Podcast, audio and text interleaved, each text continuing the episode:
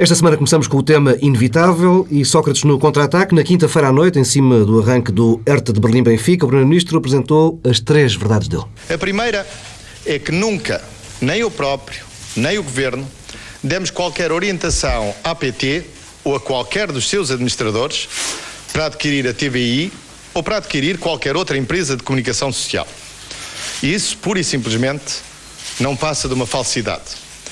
Como é igualmente uma falsidade que alguma vez eu ou o Governo, à data da minha primeira declaração sobre o assunto na Assembleia da República, tenhamos sido informados pela PT sobre as suas intenções de adquirir a TVI. A segunda verdade é que nem o Governo, nem eu próprio temos, nem tivemos, um plano para controlar ou condicionar os órgãos de comunicação social em Portugal. Essa ideia não é apenas uma ideia rotundamente falsa, mas igualmente uma ideia infundada e uma ideia até delirante. A terceira verdade, simples e clara, é que todos os portugueses são testemunhas de que temos em Portugal uma comunicação social livre, onde diariamente se exprimem, sem qualquer condicionamento, as mais diferentes e diversas correntes de opinião. Pedro Marcos Lopes, Pedro Adão e Silva, temos aqui um esclarecimento, finalmente, ou José Sócrates limita-se a assumir mais um degrau na vitimização? Hum, eu acho que houve, houve, finalmente um esclarecimento. Eu penso que um dos problemas de todo este processo é que tem havido excesso de silêncios. Um, as explicações tardaram muito tardaram explicações eh, das várias partes, tardaram explicações eh, do Primeiro-Ministro, tardaram explicações do Procurador-Geral e até do Presidente do Supremo, que na verdade já uhum. falou a semana passada. Um, e quando há muitos silêncios, o que acontece é que se adensam as suspeitas em lugar delas serem eh, respondidas.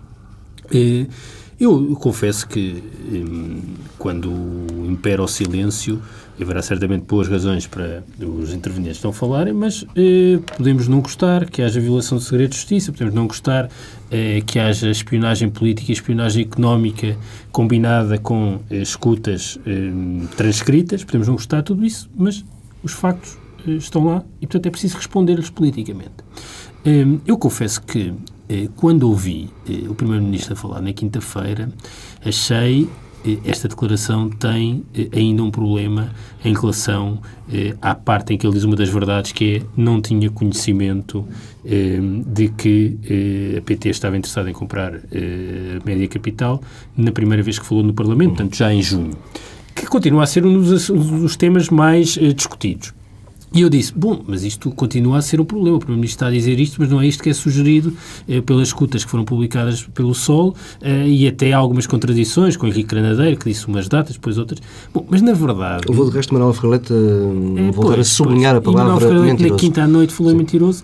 Ah, eu, de facto, isto mostra como é tudo muito frágil quando debatemos e aceitamos discutir politicamente os temas com base em escutas parciais e descontextualizadas. Porque Outro dos silêncios incompreensíveis e que foi finalmente quebrado esta semana há dois tempos, primeiro com uma entrevista na Visão e depois com eh, a publicitação dos despachos, eh, é o do Procurador-Geral da República, que também já devia ter falado há muito mais tempo e não se percebe porque é que quando fez o despacho eh, de arquivamento não disse logo os motivos. Acho que tinha ajudado imenso à clarificação. Se calhar não tínhamos passado este mês e tal ou mais de tempo que me deia, eh, muito mais, o, o arquivamento é de, é de finais de novembro, estamos em fevereiro, portanto eh, três meses, não tínhamos passado estes três meses de confusão. Se o Procurador tem logo dito eh, os seus motivos.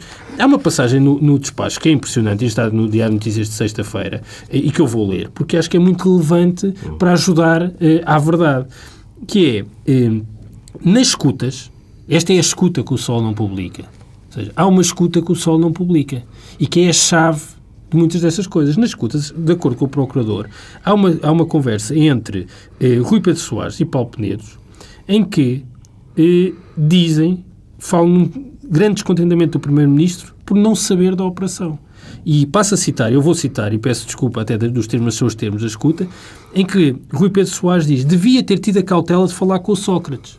Falar dizendo que a PT está interessada em fazer este negócio. Não falei e o gajo não quer o negócio. Era isto que eu temia. Acho que o Henrique não falou com ele, o Zainal não falou com ele. Epá, agora ele está todo fodido. Está todo fodido e com razão. Ou seja, o que todos nós tivemos a discutir é uma mentira. Mas a mentira é outra. É que o Primeiro-Ministro conhecia o negócio, e que estava interessado no negócio. Afinal, há uma escuta que nos diz que não conhecia, está eh, incomodado, para utilizar uma expressão diferente da que foi utilizada, com o facto de não conhecer e é contra. Quer dizer, o que é que as pessoas que andaram a dizer que o Primeiro-Ministro faltou à verdade, com base noutra escuta, têm a dizer agora em relação a isto? A verdade é que há aqui uma onda que impede que isto seja ouvido. Na verdade, ninguém falou disto. Continuamos a falar eh, das revelações que o Sol vai fazendo descontextualizadas e a conta-gotas.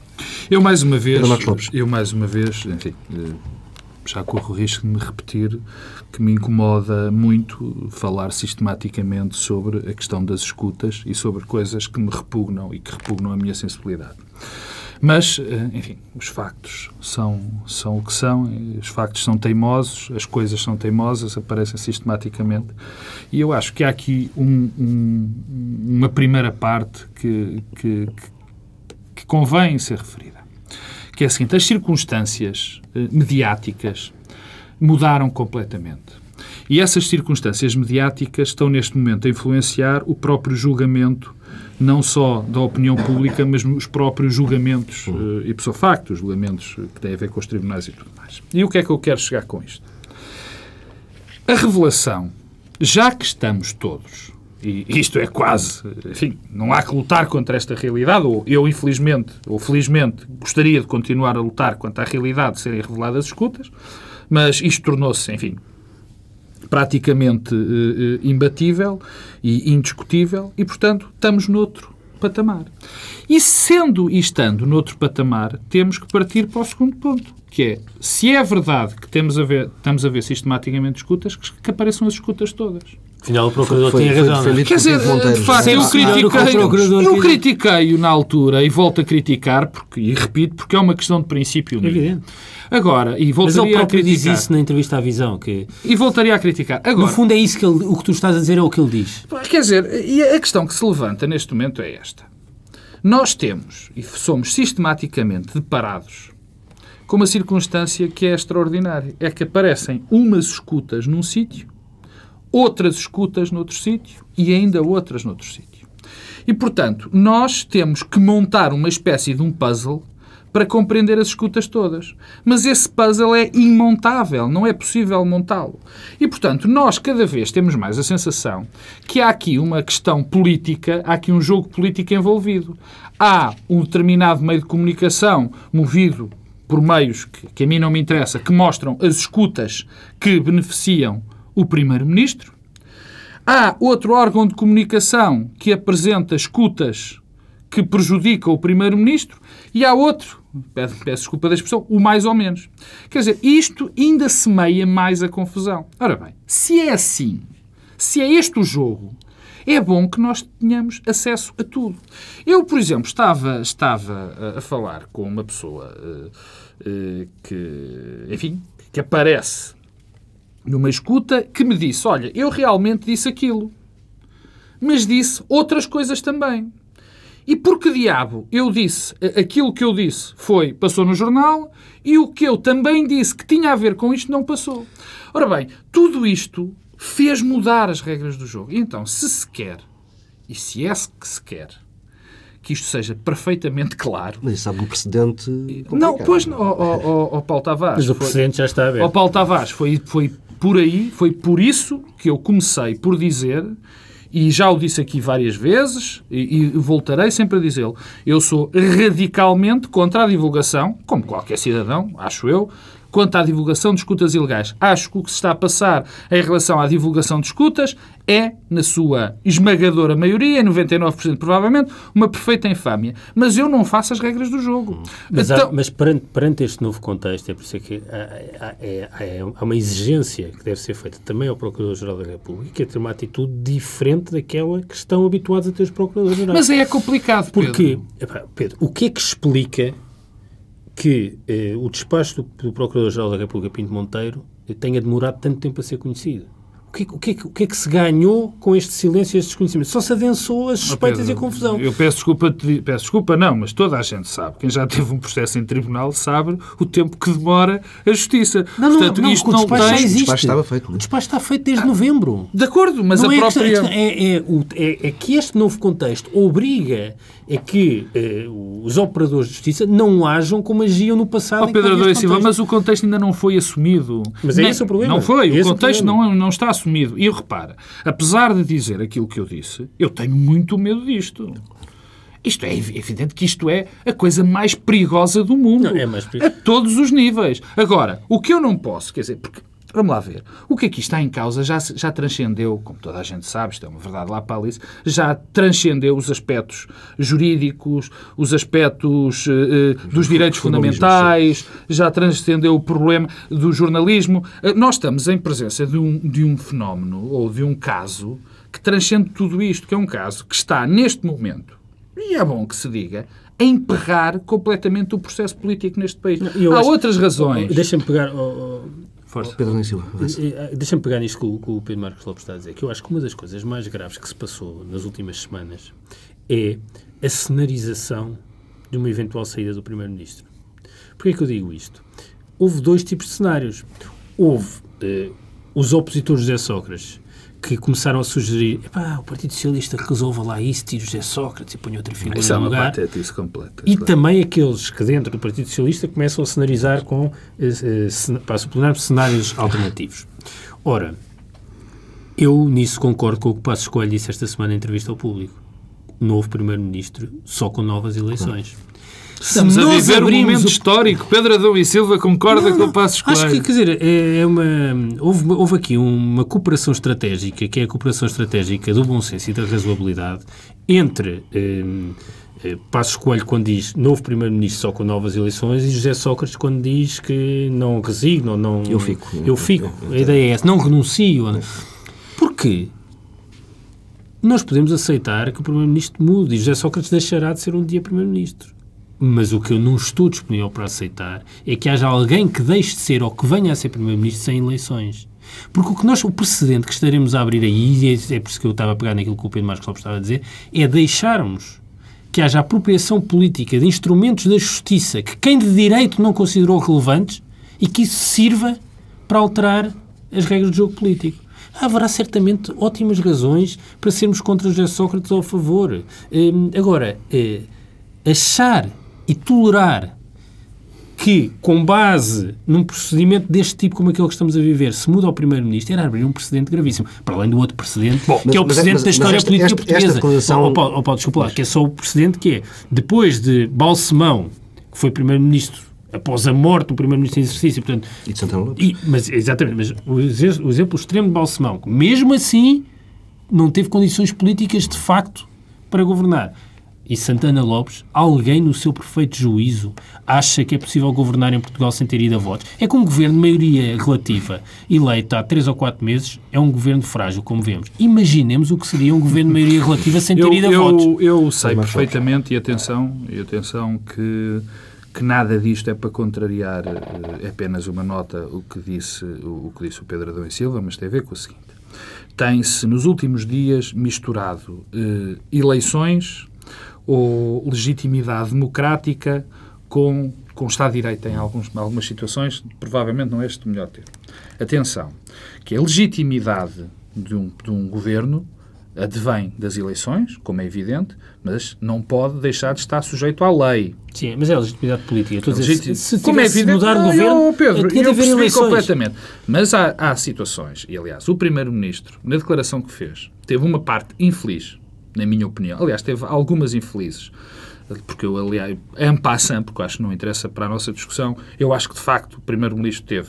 Foi muito atrasado na declaração e acho que não fez o esclarecimento cabal da situação. Ah, é e neste momento e neste momento é urgente haver um esclarecimento cabal desta situação e eu já falei de um dos termos que eu acho já agora que é fundamental já agora que se divulga. Quer dizer, custa-me imenso dizer isto mas, mas mas vamos àquilo que eu queria dizer. E há uma parte onde o primeiro-ministro fala de que a legitimidade vem das eleições.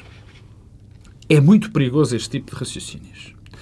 Eh, ou pelo menos este tipo de raciocínios tem que ser mais bem exposto Porque o facto de se ganhar eleições não dá legitimidade por si só. O governo tem que estar sempre. Nós estamos, o, o Estado de Direito é o Estado que sujeita à lei. E aqui já é uma questão, de, é uma questão Agora, de credibilidade. Mas eu estou a dizer o não é. contrário, é que, havendo tudo o resto, se não houver legitimidade eleitoral, Claro. é muito difícil que haja Claro, condições é políticas evidente, para é governar. evidente, é evidente. Quer dizer, e esta parte é Não, uma é parte evidente, que não- interessa. não me pareceu nada Não, evidente. no, no caso, Não, não. Nos últimos 10 Não, dias Pedro, não ouvimos outra coisa nem, senão cenários não, de, ó Pedro, desse tipo. nem o Primeiro-Ministro teve o cuidado de fazer essa nota que tu acabas de dizer. Porque o que passou do Primeiro-Ministro foi que as eleições legitimariam qualquer situação. O que não é verdade. Quer dizer, a democracia é muito mais que eleições. A democracia, e sobretudo o Estado de Direito, é a, a- a- a- disciplina, quer dizer, é, é nós seguirmos o princípio da lei. Isso é que é fundamental. Agora, eh, eh, para o tema com que tu lançaste, eu só queria dar uma, uma, uma brevíssima nota, que é, eu continuo, e peço muita desculpa a quem de direito, eu continuo a não acreditar, ou a ter muita difícil, dificuldade em acreditar, que o Primeiro-Ministro, e vou repetir, já sei, não tivesse conhecimento do negócio desta dimensão. Para mim é muito difícil conceber. Eh, onde se calhar, se calhar pessoas com que nós nos cruzamos na rua, com que tu te cruzas, tinham conhecimento disto. Quer dizer, acho muito difícil isto acontecer. É evidente que isto... Parece que o Primeiro-Ministro não ficou muito contente dizer, com o facto de não parece- conhecer. Eu não sei, eu não- exato, olha, até se fosse essa circunstância. Mas mais uma vez, o Pedro, o Pedro falou das escutas que vêm no Diário de Notícias. Não são Mais- escutas que vão dar notícias. É o o despacho. despacho. desculpa, O procurador peço desculpa, o despacho. Mas lá está. Este despacho é fundamentado num conjunto de provas, num conjunto de indícios. Quer dizer, pelos vistos, o Sol tem uns indícios e o, o- o Procurador-Geral tem outros indícios. Quer dizer, isto, isto tem que ser. O Procurador-Geral há de ter todos os indícios. Pois não, mas a questão é esta, quer dizer, é- é- isto já chegou a uma dimensão, de facto, que nós temos Mas que esta, saber esta que é que declaração chega passou. para travar esta bola de neve política. Claro que vai não. Aliás, ninguém não- falou não desta chega. declaração. Ninguém Qual- falou qual- desta Não, não, não, Não, estou a falar da então, declaração do José José Sócrates na Sócrates. quinta-feira à noite. Ó Paulo Tavares, eu acho que é uma evidência eh, que o processo político já é indiferente aos novos factos que vão sendo conhecidos quando os factos contrariam o processo político.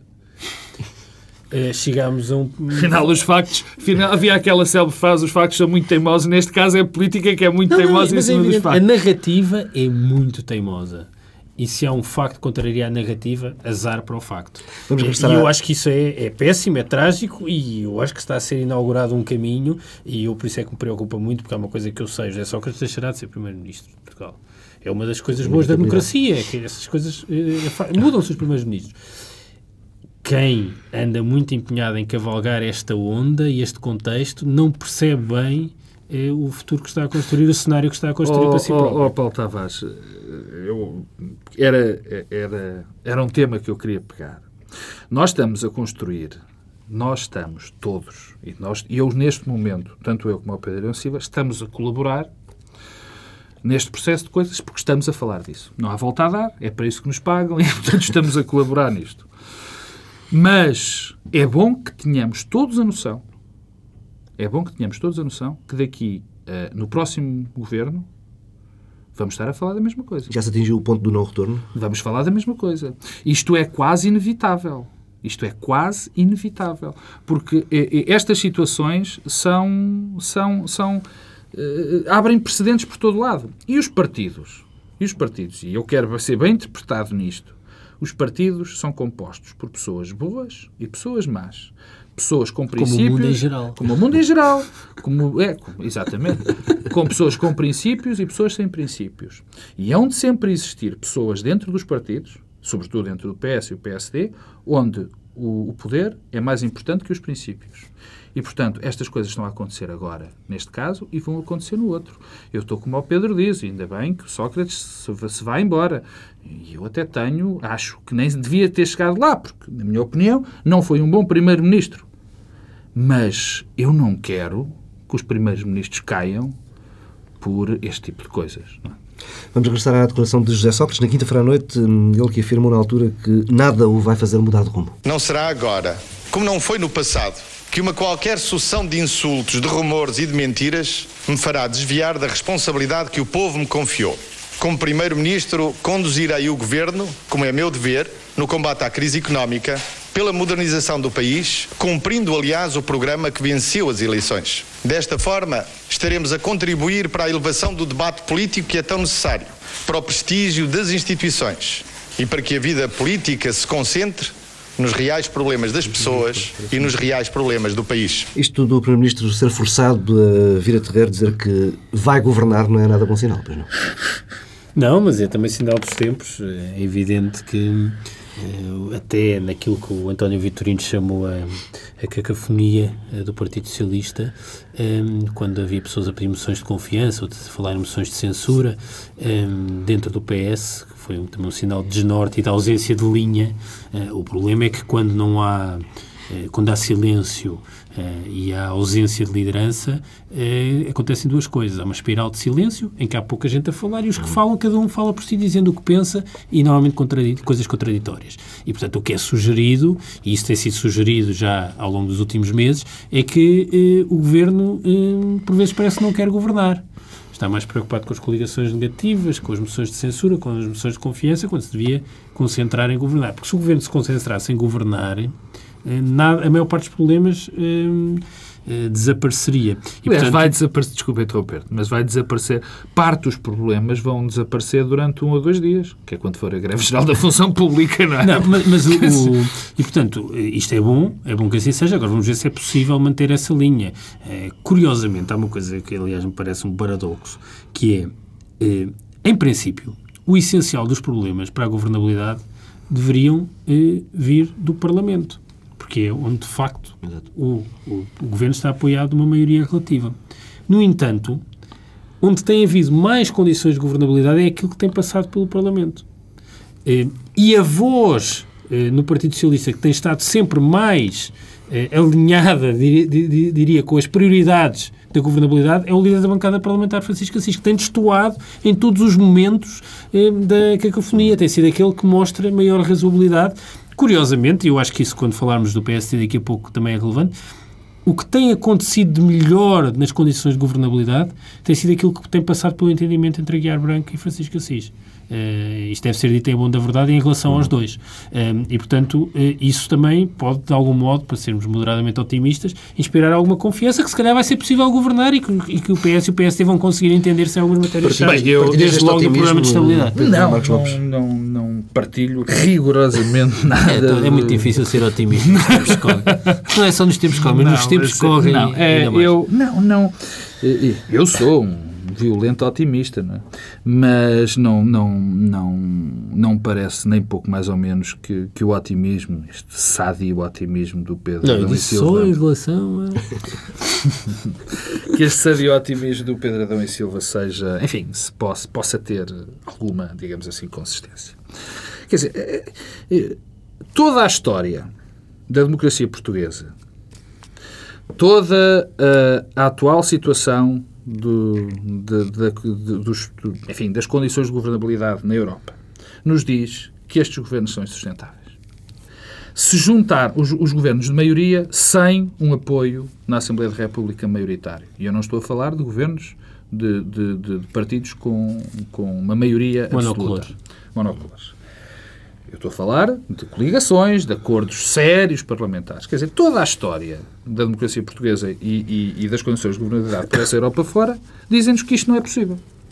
Se acrescentarmos a isto o facto de vivermos uma situação política baseada em todos estes problemas legais explosiva, se ainda para mais somarmos a crise económica profunda, que parece que estamos esquecidos, mas que estamos a viver, se somarmos aos problemas que vamos ter com a falta de aumentos na função pública e, e, e, contestação social nas ruas, mais do que provável, quer dizer, temos aqui um cocktail que não nos permite ser otimistas em relação ao futuro desta governação.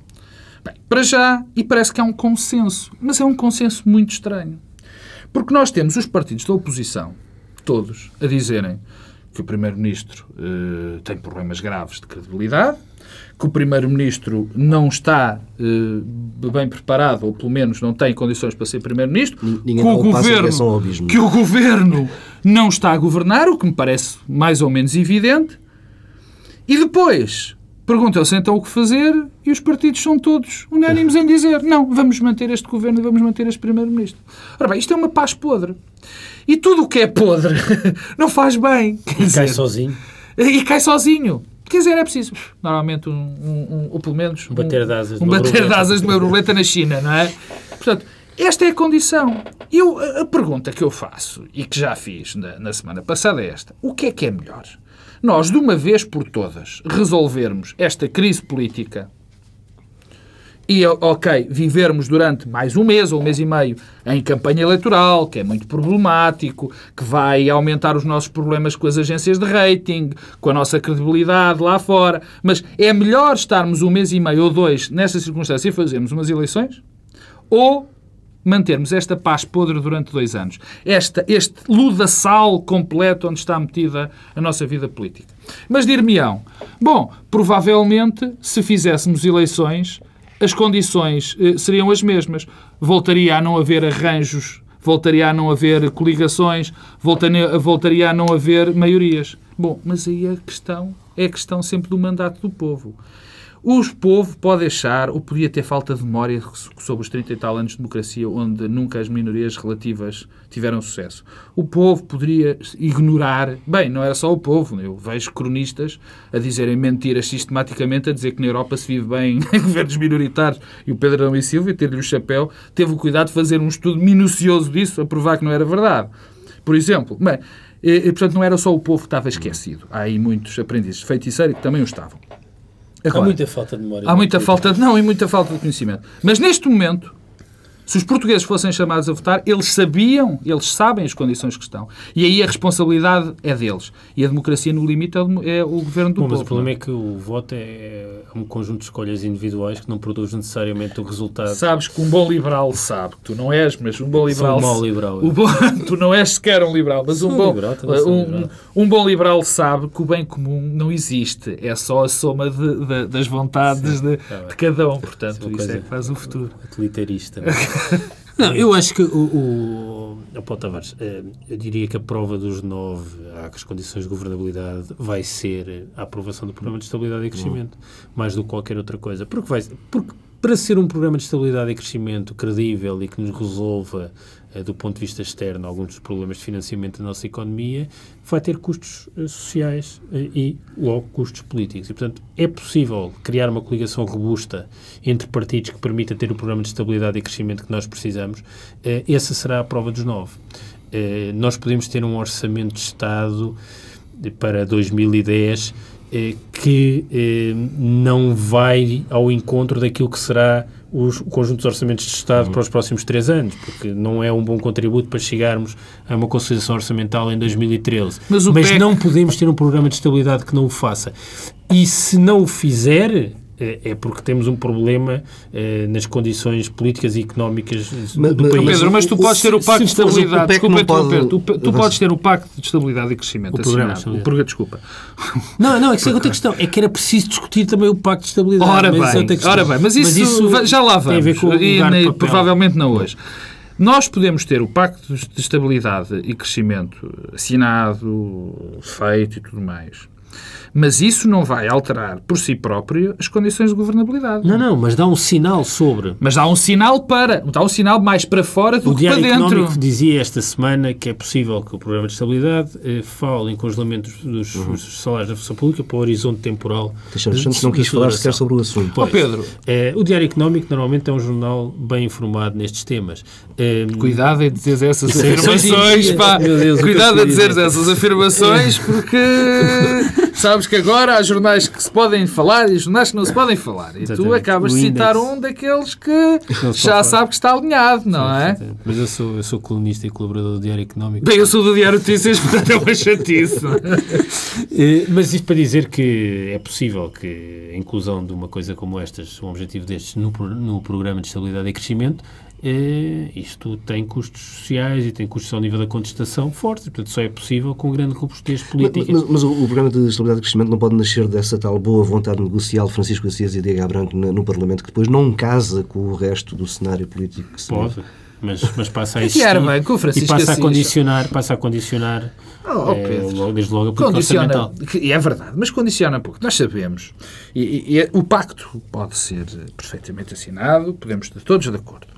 Mas o que nós sabemos da política dos políticos, agora fazendo quase filosofia, é que com a contestação social que vai existir, basta um pequeno, uma pequena Rastilho. não é um pequeno rastilho, uma pequena vantagem que algum dos partidos acho que pode ter numas eleições e fazer rebentar uma crise política e ela Não, mas, é, arrebenta. mas é, eu acho que isso é um não vale a pena. Há um problema de estabilidade e previsibilidade dos interlocutores. evidente, não é? quer dizer- Na verdade, só há um interlocutor previsível e estável eh, naqueles que podem eh, fazer parte desta coligação, que é o CDS.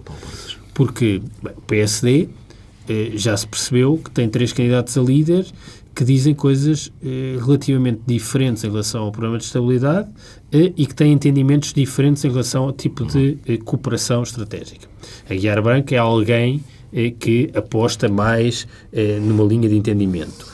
Hum, bem, Paulo Rangel eh, é ele próprio eh, um eh, sintoma de instabilidade e será um agente da instabilidade política. Ele próprio diz que é uma coisa da ruptura, a ruptura, a ruptura faz-se imensas rupturas e, portanto, a ruptura não só é uma coisa que tende a não correr bem e a não ter consequências muito positivas eh, quando passamos das palavras aos atos, como produz instabilidade política. E Passos Coelho é muito uma incógnita em relação a isto. Aflorou o tema na entrevista ao público, mas pouco, pouco. Isso é uma espécie de um x2, não é? É jogar no totoloto nas três coisas. Portanto, não sabemos. E o próprio PS e o Governo também têm revelado alguma instabilidade na sua posição.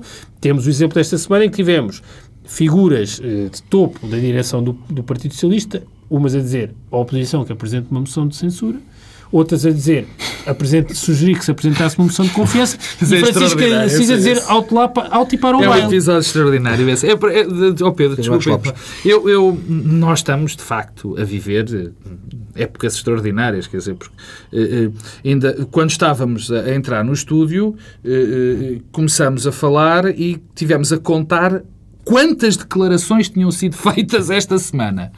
E todos os dias havia pelo menos duas ou três declarações importantes em horário nobre. Sexta-feira foi ao mesmo tempo Manuel Alegre e Fernando Nobre. De- antes, Branco, pouco Branco, antes teve Aguiar Branco. No dia anterior foi Ferreira foi Leite Ferreira Leite, Sócrates. Passos Coelho Sócrates. E, e Sócrates, praticamente todos ao mesmo tempo. Bem, isto tem sido uma coisa. Mas o extraordinário, e pegando naquilo que o, que o Pedro disse, é nós vemos gente do PS, do próprio PS, eh, com, uma, com uma atitude de rufia. Vai lá, pá, Quantos são? Quantos são? Venham lá, apresentem uma moção de censura. E por outro lado, também, ah, e, e- e é o que eu disse há bocadinho, da, da parte das oposições, uma espécie de, de não se perceber qual é o caminho que se quer tomar. Eu vejo violent, violentas críticas à- às condições de governabilidade e depois dizem não, não, não, mas o senhor tem que governar porque ganhou as eleições. Quer dizer, não, há aqui uma, uma- um estado de, de quase loucura, quer dizer, quase, estou a ser de uma simpatia perfeita, não é? Que, quer dizer, que, que nos confunda a todos nós. Dizer, agora este, entrou, em se- contacto com o partido de novo esta semana. Uh, crees, Pedro Domingos Silva, peço desculpa interromper Nada. Uh, crees que isto vai ajudar a, a cimentar um pouco e a, a- a colocar o PS a falar outra vez a uma só voz, pelo menos? Bem, é, é possível que tenha no imediato essa consequência. Eu acho que isto foi um toque a rebate tardio. Hum, é preciso que os partidos hum, valorizem mais a formação coletiva das posições políticas. Hum, e, manifestamente, o Partido Socialista não o tem feito. Os órgãos parece que não reuniam há vários meses. Hum, isso tem consequências. Continua porque sem porta-voz o partido? Não tem Tem, porta-voz. tem. Desculpa, mas, desculpa, mas estás enganado. Estás enganado. uh, não, não é Francisco Assis. É o Ministro da Defesa Nacional que não só faz de porta-voz, como vai debater à, à televisão com o Dr. Pacheco Pereira, como aparece numa parada militar ou num acontecimento militar a falar de política interna. Nós agora temos o One Man Show. O One Man Show é o Mas Ministro isso- da Defesa eu- que dá uma questão. E, e e deixa-me só acabar eh, esta parte. Dá uma ideia de como o governo está a governar perfeitamente inacreditável. Quer dizer, ver o Ministro da Defesa, que é um ministério muito especial, a fazer de comissário Pereira. político, a fazer de comissário político, é verdadeiramente assustador. É assustador. E mostra uma falta de, e não, não há que ter medo das palavras, uma falta de dignidade institucional que é absolutamente lamentável. Desculpa, Pedro Silva. Silva. Não, mas o, o que o Pedro Marcos Lopes eh, está a relatar é exatamente o sintoma do, do parte do problema. É que eh, quando há vazio e quando não há e quando há silêncio, é natural que só falem aqueles que estão predispostos a fazê-lo. E o silêncio também tem eh, como raiz esta ausência de, de, órgãos do partido e, portanto, isto não existe eh, e quando não existe eh, dá aso a que aconteçam coisas como estas. Caminha-se para o caos. É? Caminha-se para isto, mas há uma coisa, aliás, mais estrutural. Um, há, há, pouco eu li uma coisa sobre a situação atual do, do, SPD na Alemanha, que está numa situação política muito difícil do ponto de vista até da expressão eleitoral, e, e que uma das causas que era apontado para a situação em que o SPD se tinha colocado quando saiu do poder, e lá está, um dia o PS sairá do poder, é que a ausência eh, de partido e de formação coletiva das posições levou a que, uma vez passado para a oposição, eh, tenha quase diluído eh, o partido e, portanto, a presença social e política do partido desapareceu e aquilo desabou como um castelo aqui, de cartas. Eu aqui e, e, e, só, e oh, Pedro, desculpa, sou qualificado. Não, que é para estamos, a comparar, contigo, portanto... estamos a comparar duas coisas que não são comparáveis, porque é evidente que o SPD alemão tem um enraizamento social e político que os partidos em Portugal não têm. Portanto, esta, esta, esta esta atitude genérica de desvalorização uh, dos órgãos partidários, isto é válido para todos os partidos, é perigosa. Uh, é perigosa e é perigosa quando se está no poder, porque depois tende a produzir efeitos quando se está na oposição, como se vê pelo PS. Eu queria fazer duas notas. Uma que, é, uma, que é uma, uma nota que é só para aborrecer o meu um colega e amigo Pedro Adão e Silva, é que aqui há uns tempos, quando nós aqui discutíamos a questão do Bloco Central, que ele achava que não havia outra solução do que fazer um grande acordo entre o PSD e o PSD.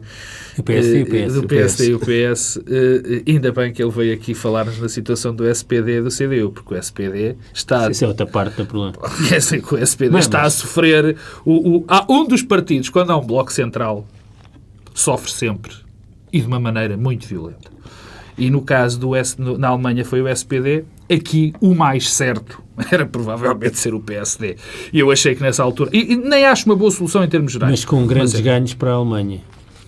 E, tal como o Bloco Central em Portugal em 83 e 85 Pedro, teve imensas Pedro, vantagens para o Pedro, é verdade que sim, mas achas que o SPD sabia, se soubesse o que ia acontecer agora, teria feito esse pacto com a CDU? Ainda bem que não sabia. Ainda bem que não sabia. É? Vamos avançando e só para fechar aqui Não, este, opa, este só uma assunto... nota. Tu disseste-me que eu podia dar duas notas. Era, em relação à questão, mais uma vez, do, do, do Ministro Santos Silva.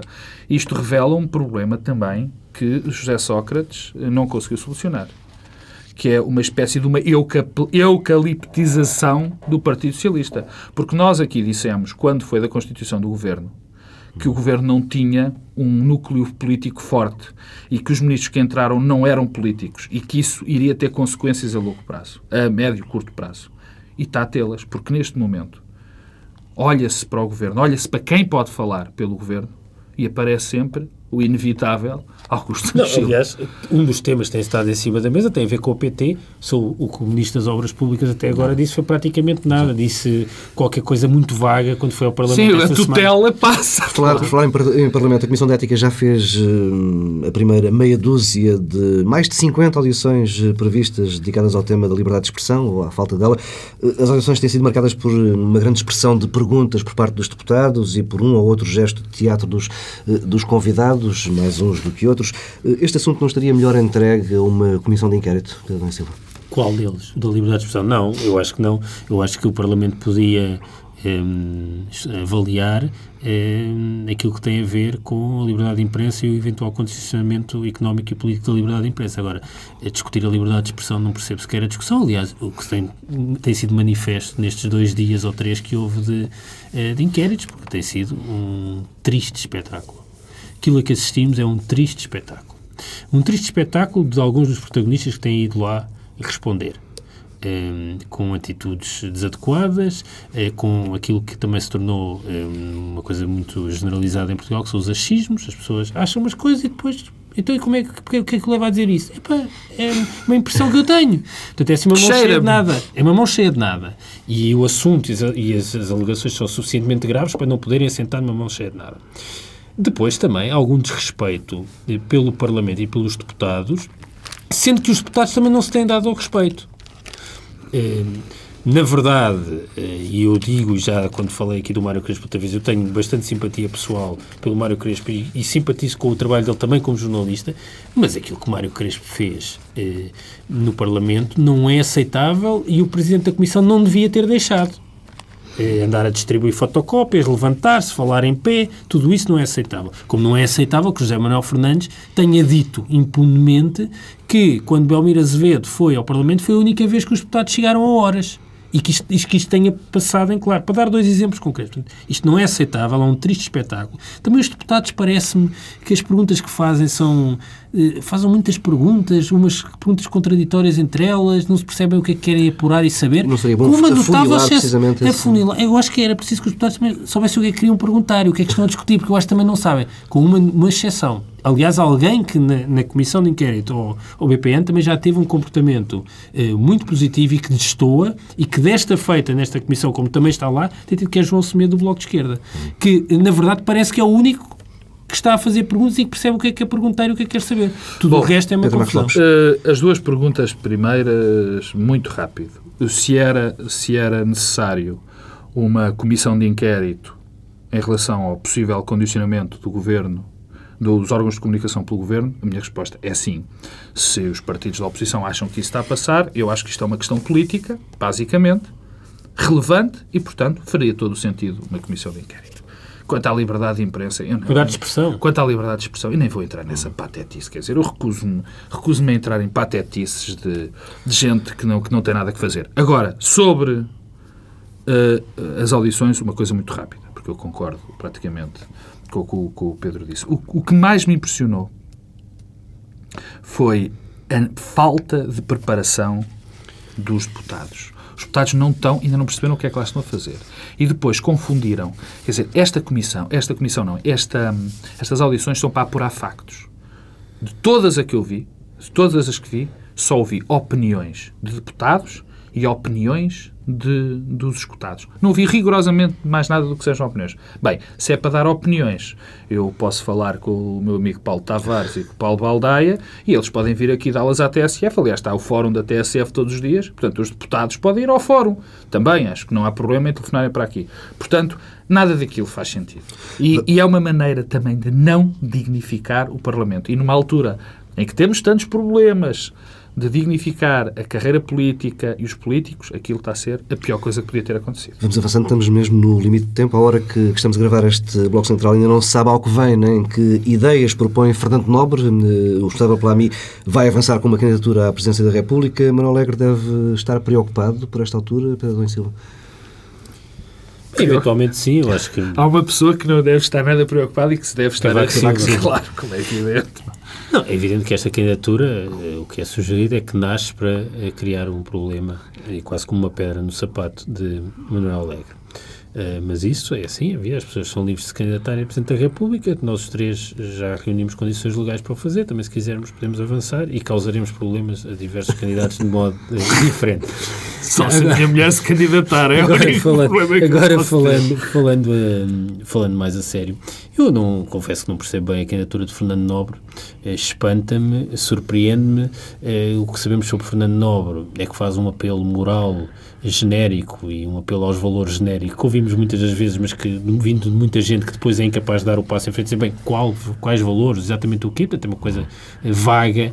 Eh, tem uma carreira muito louvável eh, nos movimentos sociais e naquilo que é ligado à solidariedade social, naturalmente, mas do ponto de vista político eu não sei nada. Mas o que sei é que em 2002 lembro-me que apoiou o PSD. Depois eh, apoiou eh, o Bloco de Esquerda num caso, o PS noutro, o PSD noutro. Bem, isto é uma enorme trapalhada política. Eh, não vejo nenhuma vantagem eh, neste tipo de passagem para a política desta forma.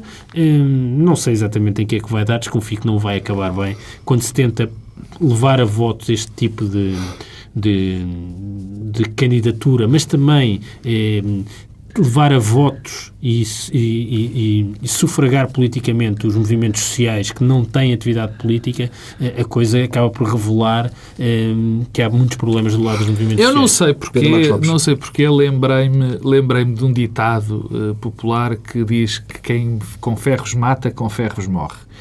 Uh, foi uma coisa que me ocorreu porque o que está a acontecer neste momento a Manela Alegre faz-me lembrar aquilo que aconteceu nas últimas eleições presidenciais. provavelmente... Eu só discordo de ti porque eu acho que, hum, quer dizer, eh, não é Fernando Nobre que vai alterar muito a, a situação. A situação Bom, já era má. O... Acho que este mês e tal que Manuel Leg leva de candidato não tem acrescentado eu, nada e só eu jamais, jamais, eu seria incapaz, eu seria incapaz de de, de desdizer, como é evidente, o Dr. Mário Soares, e quando ele diz que não teve nada a ver com a candidatura de Fernando Nobre, eu Parece vou... que foi o set, ao sétimo, vou, a sétima tentativa. Atenção, eu vou acreditar, acreditar piamente Dr. Mário Soares quando ele diz que não teve nada a ver com isto. E, portanto, eu vou acreditar. Agora, o que isto revela é que, o que isto mostra em termos políticos, eh, é que Cavaco Silva já tem eleição, eleição mais que ganha. Cavaco Silva consegue sair de uma situação muito difícil eh, para uma situação de praticamente não, vencedor. Aliás, e continua só... a haver um espaço político que não tem candidato porque não é Fernando Nobre que Qual vai... é o espaço político? Um espaço político do, do centro-esquerda. E... Queres que eu diga de uma maneira mais clara? Havia ali uma gente do PS, quer dizer... Não é, é só isso. Só, não há, é só isso. só há um espaço político, de facto, eu concordo com Pedro da Silva, que ainda não está ocupado, que é o espaço político do Partido Socialista. Que é o maioritário. O Partido Socialista é que ainda não tem candidato. Dá-se o caso de ser o maioritário. é o único partido que não tem candidato. Tem de, tem de ficar por aqui esta edição do Bloco Central. Regressamos para a próxima semana. Lembro que há hum, a tal caixa de reclamações em Bloco Central, tudo junto, blococentral.tsf.pt.